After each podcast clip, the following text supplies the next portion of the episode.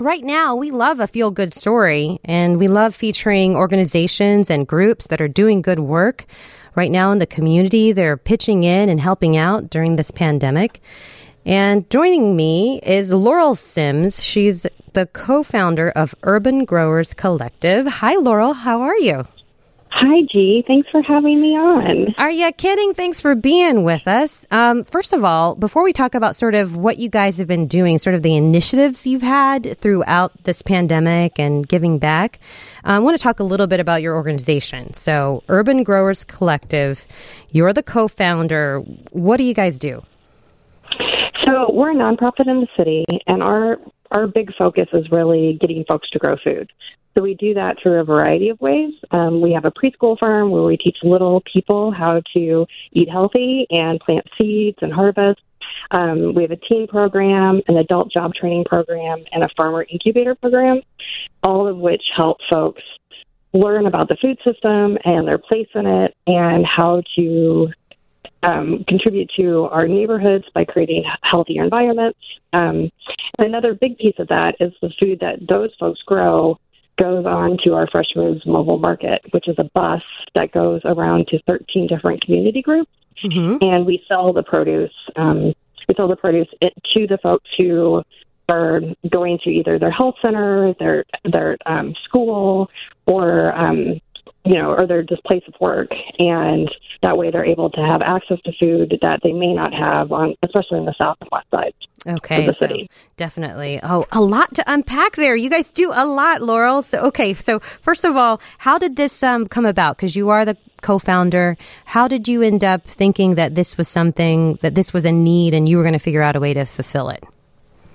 So Erica Allen, who's my, the co-founder and co-director with me, um, and I have been working together for about 15 years, and we worked for a different organization. And from that organization, we really kind of dreamed what we wanted, and what we wanted to do was to really create urban farms that um, not just grow food, but also created healthy and healing spaces for the participants who are in our program. And so that's really how we started. We wanted to create healing, wonderful spaces where people felt safe and where they could really start healing generational trauma that has affected our black and brown communities throughout Chicago. Well, that's something that we're hearing a lot about, especially now. Um, I think it's in the forefront of the news and everything that's been happening since the fallout of George Floyd's death. It's um, about generational trauma and sort of the disparities that are occurring in um, different uh, groups, especially for black and brown folks, as you mentioned. So, you know, talk about that a little bit in terms of making sure to include folks that live in the neighborhood into the program. And you're saying that it's of all ages, preschool to adults. Yeah, and I think the one thing that we've really found is that um, especially parents, uh, you know, they want their kids to be able to be mentored and to be challenged, and that is a gap that I think we're we're helping to fill. Um, so we do after school and summer programming, and our kids really learn everything from planting to harvesting to marketing that product, and also how to cook it. So not only do they get kind of healthy lifestyle um, development, but they also get really amazing mentors who help them just grow into great adults. And so that's one of the ways I think that we've really embedded ourselves in communities because they see that as an asset um, and that the urban farms are an asset to their neighborhoods. And that's really the best thing that we can do in order to really start changing what communities get to eat and how they're influenced. And of course, that's a concern right now as well when you're thinking about um, COVID 19 and the disproportionate effects on communities, and then also about immunity. And uh, we're learning a lot about how, you know, immunity, so much of it has to do with what we intake into our bodies. Yeah, so food is like the first line of defense um, for immunity boosting. And when you don't have grocery stores or you don't have vehicles in order to get to a grocery store, so it takes up, instead of, you know, an hour of time out of your day. It takes half a day to be able to feed your family. Um, we really have to start changing that dynamic. So having folks be able to grow their own food, to have community gardens they can go to, to do that for their um, for food sovereignty, to be able to have urban farms in their neighborhood, really starts changing that dynamic. Um, and that's you know, and that I think is one of the best ways that we can really just overall boost community health. Okay, so you are talking about these urban gardens. How big are the gardens and where are they located? So we have eight urban farms in the city, and our smallest is, you know, just like a border patch um, in Bridgeport. To we have a display garden in Grant Park that's called Art in the Farm that we've been doing for 15 years. So it's in the heart of the city. Um, our biggest farm is actually at 90th and Mackinaw, which is a seven-acre farm where we grow a tremendous amount of food, and that's also where we have our incubator program. We have a community garden that can host up to 100 families in the South Shore neighborhood. And we also have a youth corps of 30 teens who work there every summer and after school. Oh my goodness. Wow. That's a lot of moving parts in a lot of different locations. So, I mean, how many people work for your nonprofit?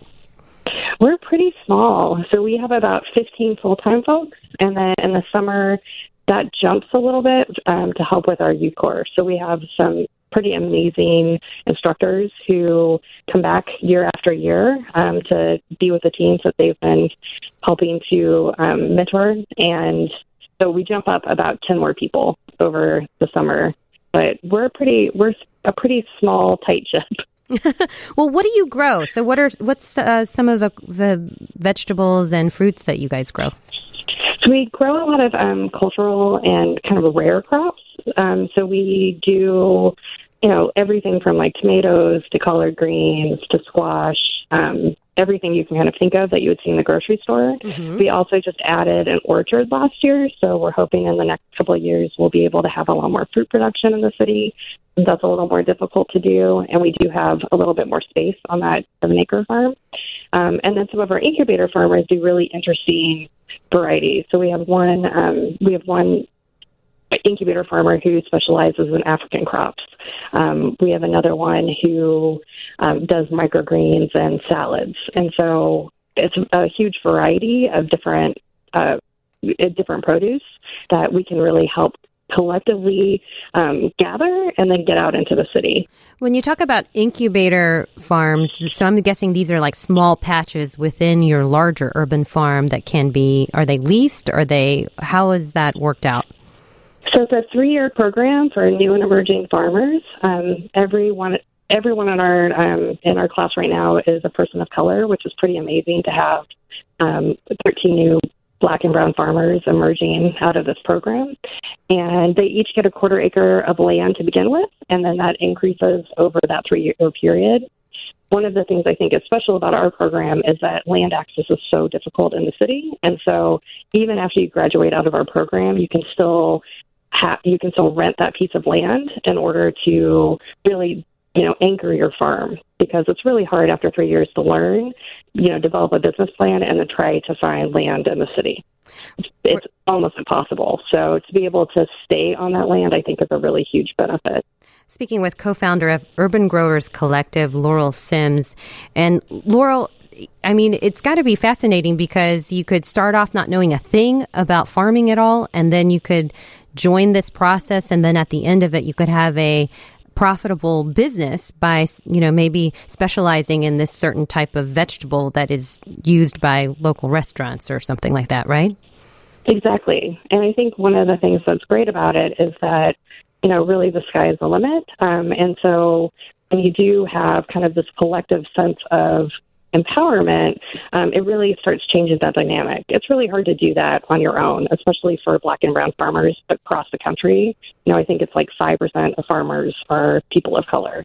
And so to be able to start really changing that dynamic and using this collective sense of um, ownership and um, com- camaraderie that I think really starts changing that dynamic so that we can be a lot more powerful together. So, how do people find out about you, and how do you get connected with the right people that are interested in in this project?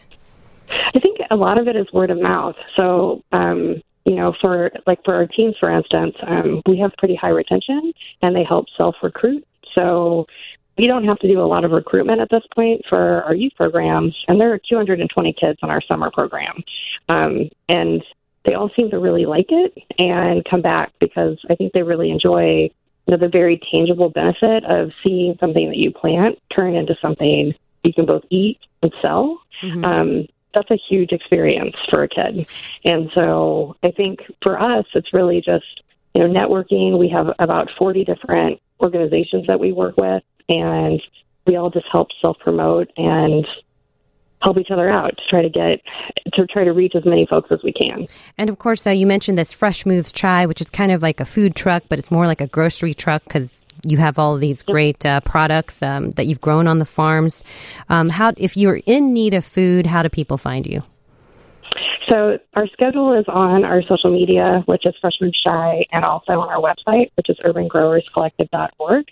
Um, we're actually going to re- hopefully relaunch the bus in August, as long as the coronavirus doesn't mm-hmm. devastate Chicago. Um, so we're hoping that that will happen, and we'll actually be able. We bought a new bus, and so we're going to hopefully be able to impact even more communities um, because we'll have a bus that's reliable and mm-hmm. can get to sites on time. And Laurel, I have about 30 seconds left. I know that this has been incredibly difficult for all types of businesses and especially also for nonprofits. Um, you guys take donations. Like, where do people go?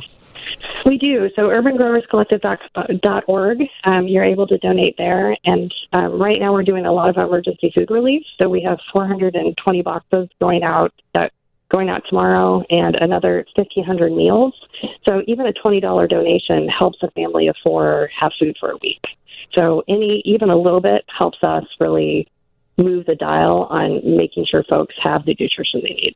I love it. Thank you so much for joining us. Uh, Laurel Sims, um, she is the co founder of Urban Growers Collective. If you can help out in any way, go to urbangrowerscollective.org.